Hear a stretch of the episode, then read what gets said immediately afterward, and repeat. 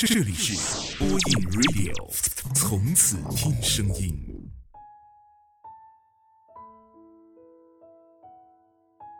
各位好，这里是播音 Radio，我是丹丹。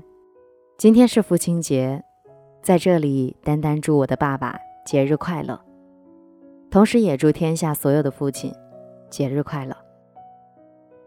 今天分享的文章是见过很多爱情的模样。却依然选择单身。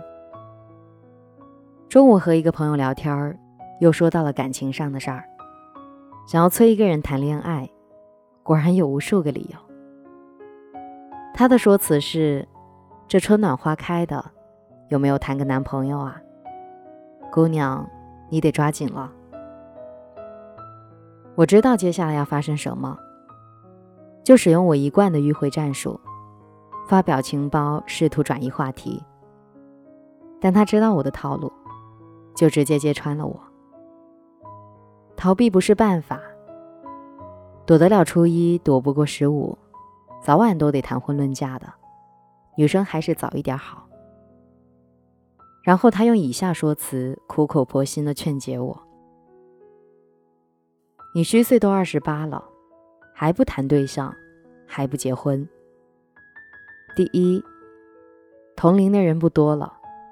第二，找比自己小的，好像也不容易。第三，同龄的还没对象，也基本上没事业。男生快三十了还乱七八糟的，以后也基本上没潜力了。第四，要是再不结婚，以后生孩子都是高龄产妇了。第五。总不能自己六十多了，孩子才十几岁吧，还得操心孩子。第六，女生老得多快呀，你难道不怕老吗？感觉每一条都很在理的样子。但是就因为这些，就一定要谈恋爱吗？女生的确很怕容颜老去，可是谁也无法抵抗老去的事实，不是吗？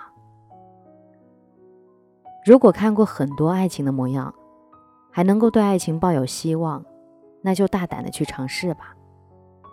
但如果不相信爱情的美好，那就好好过好自己的生活吧。前段时间，我有一位近百岁的爷爷走了。母亲告诉我这个消息的时候，我有一种心里突然被掏走了一块的感觉。正月初，我还去看了爷爷和奶奶。爷爷的听力很差。和他讲话需要靠吼，有时候爷爷没有明白我的话，就会转头问奶奶，奶奶就凑在他耳边给他解释，然后爷爷恍然大悟般的和奶奶讨论着自己的想法。冬天很冷，看着两个百岁老人坐在火炉边碎碎念的样子，却觉得很温暖，很踏实。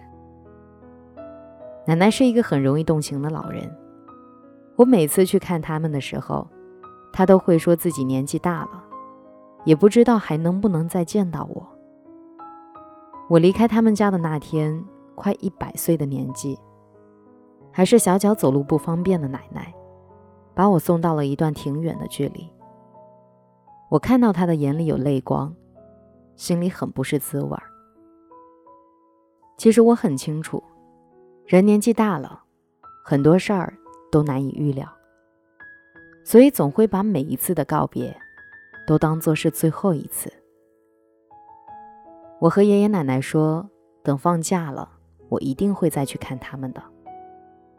可是这才一个月而已，下次回去就见不到爷爷了。爷爷和奶奶相伴了近八十年。他们早已是彼此的一部分。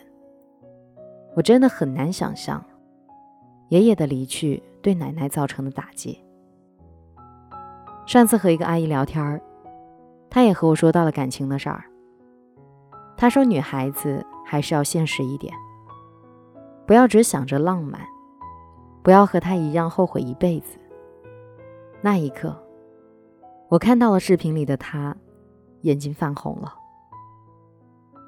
阿姨很小的时候就进入社会打拼，后来和一个比她大了十几岁的男人谈起了恋爱。那个时候，他们应该也算是萝莉和大叔的组合。阿姨陷入了甜蜜浪漫的爱情里，并很快决定和那个男人结婚。家里人不同意，她就偷偷的去和男人领了证，先后生了两个男孩。婚后，男人嗜赌成性，本来还算富裕的家庭，被赌债击垮。然后他们不断的争吵、打架。闹离婚，但为了孩子，阿姨说只要男人戒了毒瘾，就还和他好好的过日子。可是男人还是会出去赌。后来实在过不下去了，阿姨坚持离了婚，自己带着两个孩子生活。阿姨其实特别瘦弱，但是她凭借着自己的能力，把两个弟弟培养得很好。随着弟弟们的长大，生活的压力也越来越大，阿姨只能离开家，去往更好的城市谋得工作。两个孩子就只能重新待在男人身边。阿姨常年没法回家，只能通过手机和弟弟们联系。她用自己的乐观坚强感染着弟弟们，让他们好好学习，好好做人。弟弟们也总是能够给他理解和安慰。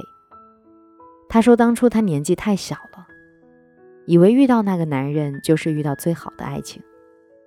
男人的甜言蜜语和浪漫，让他以为他就是一辈子的幸福依靠，却没有想到会是这样的结局。那段失败的婚姻，让阿姨深受其害。她其实也算挺年轻的，也很漂亮，但却失去了爱情和再次拥抱爱情的能力。”可能是看过很多所谓爱情的样子，所以我其实是不太相信爱情的。我不相信一个人可以对另一个人无限的好，我不相信两个人在一起会一辈子相看两不厌，我也不相信会有始终忠贞的婚姻。我怕生老病死的别离，也怕过尽千帆之后迎来更深的绝望。我怕灵魂还未契合。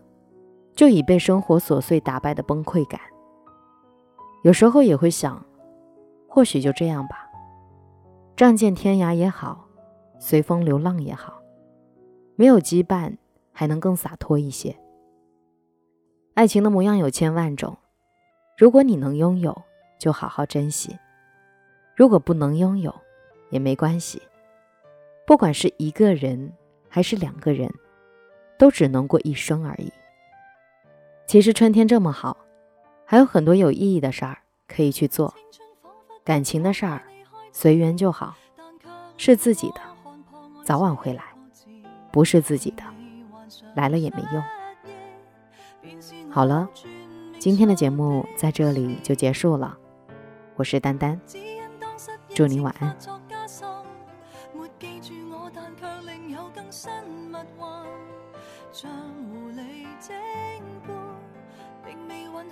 步近，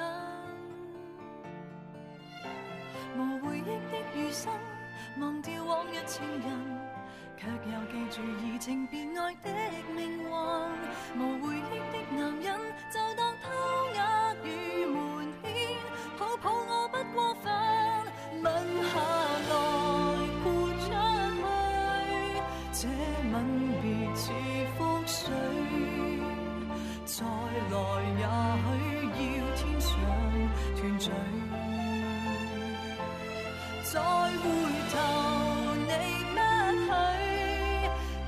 曾经不登对你何以双眼好像流泪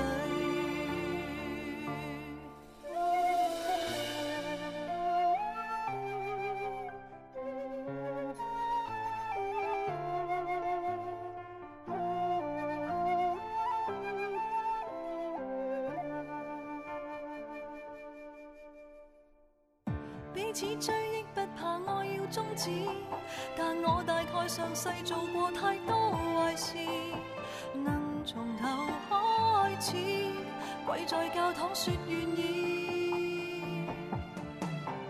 如留下的人影。还在继续繁荣。我在算着甜言蜜语的寿命，人造的蠢卫星没探测出我们已已再见吻下来，豁出去，这吻别似覆水，再来也许要天上团聚。躲下来，你出去，讲再会也心碎。